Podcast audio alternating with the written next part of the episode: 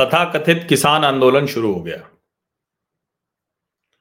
लेकिन मैं आपको अभी बता रहा हूँ कि इस किसान आंदोलन की जो सबसे मज़बूत कड़ियाँ थी, वो टूट चुकी हैं। अब ठीक है, एक बड़ा वर्ग है जो बरसों से इसी की दुकान चला रहा है। ये भी सही है कि चुनाव आते भारत में प्रोपागंडा करने की अराजकता फैलाने की देशी विदेशी जो कोशिशें हैं, वो चलती रहेंगी।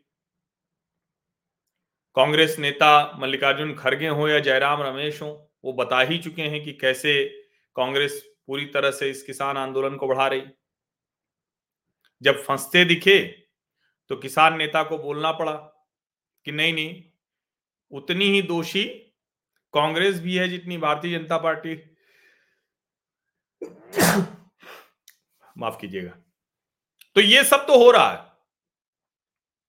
लेकिन जो सबसे महत्वपूर्ण है, वो आपको जानना चाहिए। दरअसल, इस किसान आंदोलन की जो सबसे मज़बूत कड़ियाँ हैं, वो टूट चुकी हैं। और इस तरह से टूट चुकी हैं कि अब उनको कोई रास्ता मिल नहीं रहा है। और यकीन मानिए, जिस तरह से किसान आंदोलन के नाम पर बहुत कुछ हुआ और जिस तरह की अराजकता, आतंक दिल्ली के लोगों ने देखा, दिल्ली पुलिस के लोगों ने देखा तो उसमें मज़बूत इंतज़ाम करना ही होगा। लोग कहते हैं कि सड़क पर बंद किया, नदी के बगल में खोद दिया, कीले लगा दी हैं, बैरिकेड लगा दिए हैं, ट्रक खड़े कर दिए हैं बड़े बड़े बोल्डर डाल दिए हैं। कोई कह रहा है कि अरे इससे सिक्योर तो इतना सिक्योर तो चाइना बॉर्डर नहीं है। कैसे मूर्खतापूर्ण बात कर रहे हैं? और जिस तरह से ट्रैक्टर को फाइटर जेट बना दिया था आईटीओ पर, और एक नौजवान किसान मर गया, किसान परिवार का बच्चा, वो सबको ध्यान में है। लाल किले पर जो कुछ हुआ था, वो भी सबको ध्यान में है। और योगेंद्र यादव जिस तरह से रोना रो रहे थे कि पंजाब से किसान चल के चले आए और दिल्ली एनसीआर के 100 किलोमीटर के जो किसान हैं, वो नहीं इसमें शामिल हो रहे हैं। वो वाला रोना भी सबको याद है। और इस बार मैं आपको बताऊँ, आप अगर ध्यान से देखिए तो पश्चिमी उत्तर प्रदेश हो या हरियाणा हो वहाँ से कोई किसान नेता, कोई किसान संगठन उस तरह से इस आंदोलन के साथ खड़ा नहीं हो रहा है। उसकी वजह आपको जानना चाहिए। कई बार मुद्दा कितना भी महत्वपूर्ण हो, राजनीतिक दल उससे जुड़ते हैं तो उसमें ताकत मिल जाती है, अराजकता भी बढ़ जाती है। और इस बार तो भाजपा विरोधी जो किसान संगठन है, घनघोर जो कम्युनिस्ट किसान संगठन है, वो भी पूरी तरह से साथ नहीं आ पाए। और ये जो वार्ता चल रही थी, जो दो दो बार केंद्रीय कृषि मंत्री अर्जुन मुंडा, पीयूष गोयल और नित्यानंद राय चंडीगढ़ जाके मिल मिल के आए, उसमें एक बात आपको ध्यान में रखनी चाहिए। वो बड़ी महत्वपूर्ण बात है। दरअसल, जो संयुक्त किसान मोर्चा था ना, वो छिन्न भिन्न हो चुका है, टूट चुका है, खत्म हो चुका है। उन नेताओं के बीच में आपस में इतने मतभेद हैं कि वो एक दूसरे के साथ बैठ तक नहीं पाए। एमएसपी की गारंटी मांगना हो या क्या मांगे हैं, इसीलिए बड़ी ऊट पटांग सी, बेवकूफ़ी वाली, मूर्खतापूर्ण मांगे वो कर रहे हैं। वो कह रहे हैं, दस हज़ार रुपया महीना, साठ साल के किसान को पेंशन देना शुरू कर दो। वो कह रहे हैं कि, हमें मनरेगा में सात सौ रुपया पर डे का रोज़गार दे दो। वो कह रहे हैं कि फ़सल हमारी खराब होती है तो वो सारा बीमा सब कुछ वो सब सरकार करके दे। वो कह रहे हैं कि हमें आ, मतलब ऐसी ऐसी मांगे हैं ना। एमएसपी की गारंटी वाली मांग तो अब थोड़ी सेंसिबल लगने लगेगी ऐसी मूर्खतापूर्ण मांगों के सुनने के बाद। लेकिन जो अभी हुआ है चौधरी चरण सिंह को नरेंद्र मोदी की सरकार ने भारत रत्न से सम्मानित किया। एम एस स्वामीनाथन को भारत सरकार ने भारत रत्न से सम्मानित किया। एम एस स्वामीनाथन में 2018 में लेख लिख के बताया था कि यही वो सरकार है जो पिछले चार सालों में कुछ की चुकी चौदह में नरेंद्र मोदी की सरकार आई थी। सोनिया गांधी जी तो उस रिपोर्ट पर बैठी रही जबकि 2006 में हमने वो रिपोर्ट दे दी थी। स्वामीनाथन साहब पहले व्यक्ति थे जो एम एस स्वामीनाथन साहब, जो राष्ट्रीय कमीशन, कृषि आयोग था, नेशनल कमीशन ऑन फार्मर्स उसके चेयरपर्सन थे। क्या हुआ? जब किसानों के हित के लिए, हक के लिए कुछ लागू करने की बारी आई तो सब पीछे हट गए। जब अराजकता और आतंक करने की बारी आई तो मोदी सरकार को चुना गया। लेकिन सबसे पहली तो मज़बूत कड़ी टूट गई कि संयुक्त किसान मोर्चा ही अब नहीं रहा। अब जब ये टूट गया तो वो जो कुछ पंजाब के संगठन है, सीमित हैं, बहुत सीमित उनका इलाका है, इतने सीमित हैं कि चुनाव लड़ते हैं तो जमानत जब्त कहना भी जमानत जब्त का मज़ाक बन जाता है। इतने सीमित हैं वो। मतलब दो चार छह परसेंट मत पाने में भी उनकी गति हो जाती। है अब ज़ाहिर है पंजाब का हर आदमी उनसे लड़ने तो निकलेगा नहीं। कुछ लोग निकल गए हैं ट्रैक्टर लेकर, ट्रॉली लेकर, लग्जरी गाड़ियाँ लेकर तो क्यों उनसे लड़ने के लिए कोई जाएगा?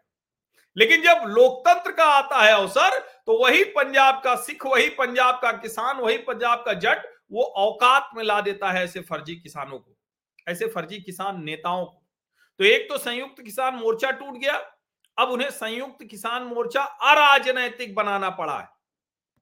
और जो पहले आपको एक के बाद एक बड़े बड़े नेताओं का अलग अलग जगह से दिखता था, प्रेस कॉन्फ्रेंस भी करते थे, अब सिर्फ़ दो नेता दिख रहे हैं, जगजीत सिंह डल्लेवाल और सरवन सिंह पंधेर। इसके अलावा कोई नेता भी नहीं दिख रहे और जो सबसे बड़ी बात है कि पश्चिमी उत्तर प्रदेश का किसान, वो जाट किसान, जो राष्ट्रीय लोकदल और टिकैत के साथ वो चला आता था, वो भी इस बार नहीं है। पश्चिमी उत्तर प्रदेश के किसानों का कोई समर्थन इस आंदोलन को नहीं मिला हरियाणा के किसानों का भी कोई समर्थन आंदोलन को नहीं मिला एक तो खट्टर सरकार इस मामले में उसे पूरे नंबर देने चाहिए। पिछली बार भी उन्होंने बहुत शानदार काम किया था, इस बार भी वो अच्छा काम कर रहे हैं। लेकिन इसके अलावा भी गुरनाम सिंह चढ़ूनी जैसा नेता, जो एकदम घोर भाजपा विरोधी है, अराजकता को बढ़ावा देने में कोई कसर नहीं छोड़ता। वो गुरनाम सिंह चढ़ूनी भी कह रहा है कि हमसे बात तक नहीं की गई। और इसीलिए मैं कह रहा हूँ कि इस आंदोलन को ठीक से कानून के दायरे में रखना ही चाहिए। अगर अराजकता या आतंक होता, और देखिए, दिल्ली के लोग किस तरह से पीड़ित हैं। किस तरह से झेल रहे हैं, उसका अनुमान लगाना हो तो आप सिर्फ़ और सिर्फ़ सोशल मीडिया पर हैं तो वहाँ ट्रेंड देख लीजिए।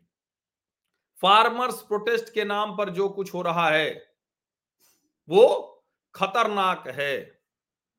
ज़ाहिर है, सरकार बिल्कुल नहीं चाहती और चाहना भी नहीं चाहिए। इस स्थिति में नहीं आने देना चाहती कि गलती से भी ये फिर से वही वाली स्थिति हो जाए।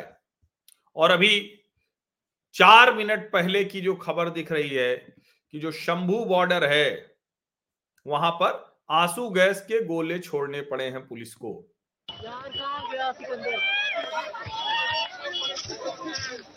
साइड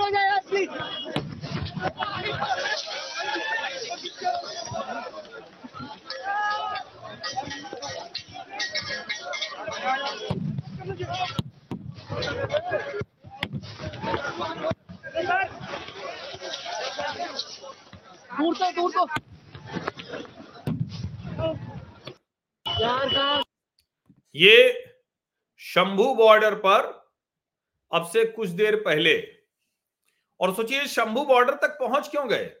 इसलिए पहुँच गए क्योंकि पंजाब की पुलिस ने इनको बड़ी आसानी से आने दिया। अब देखिए, पंजाब पुलिस रोक नहीं रही है, क्योंकि आम आदमी पार्टी की वहाँ सरकार है।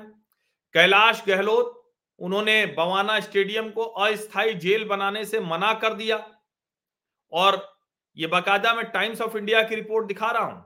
Punjab police allows protesting farmers to cross Rajpura bypass and head towards Haryana's Ambala, क्योंकि अंबाला से वो शंभू बॉर्डर जो है, वो वही है।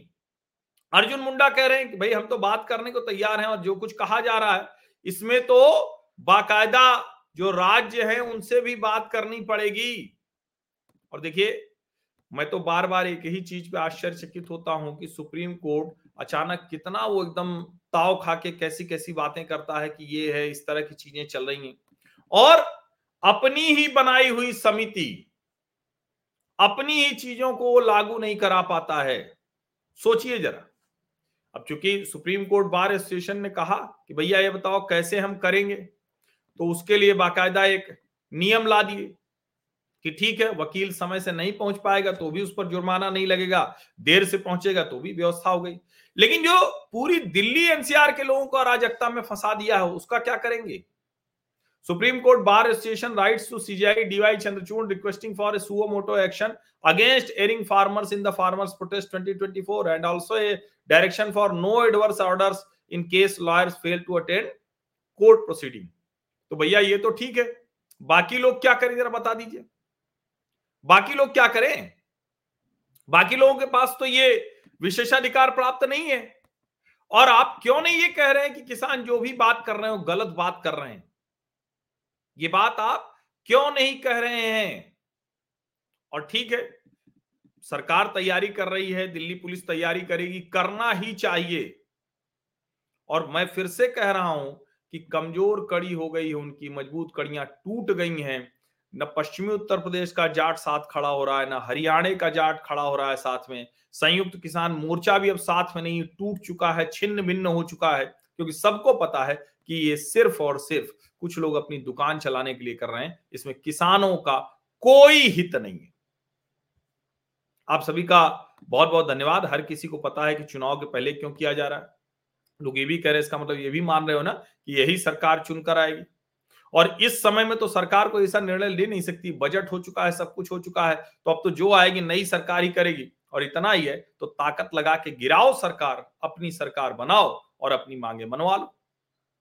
ये भी तो एक तरीका हो सकता है। वरना शांतिपूर्ण तरीके से प्रदर्शन करते, लेकिन शांतिपूर्ण उनको करना ही नहीं है। कोई कहेगा कि अच्छा जब सरकार सुनी नहीं रही है तो हम क्यों शांतिपूर्ण करें? कोई कहेगा कि पंजाब के किसान है, मानते नहीं, मर जाते हैं। इस तरह की बातें मत कीजिए भाई। सचमुच पंजाब के किसानों का जो हाल है, और इसके लिए जरा पता कीजिए कि जो 80 करोड़ राशन है, उसमें कितना पंजाब के लोगों को दिया जा रहा है। अगर ये इतना ही था तो कम से कम पंजाब में एक भी व्यक्ति को इसकी ज़रूरत ना पड़ती। बहुत गंभीरता से कह रहा हूँ। आप सभी का बहुत बहुत धन्यवाद। सब्सक्राइब करिए नोटिफिकेशन वाली घंटी दबा दीजिए लाइक का बटन दबाइए। अधिक से अधिक लोगों तक यह वीडियो पहुंचाइए, क्योंकि दूसरी तरफ़ का प्रोपागैंडा वीडियो, अराजकता आतंक वाला वीडियो उसको बढ़ाने के लिए बहुत बड़ा तंत्र काम कर रहा है। बहुत बहुत धन्यवाद।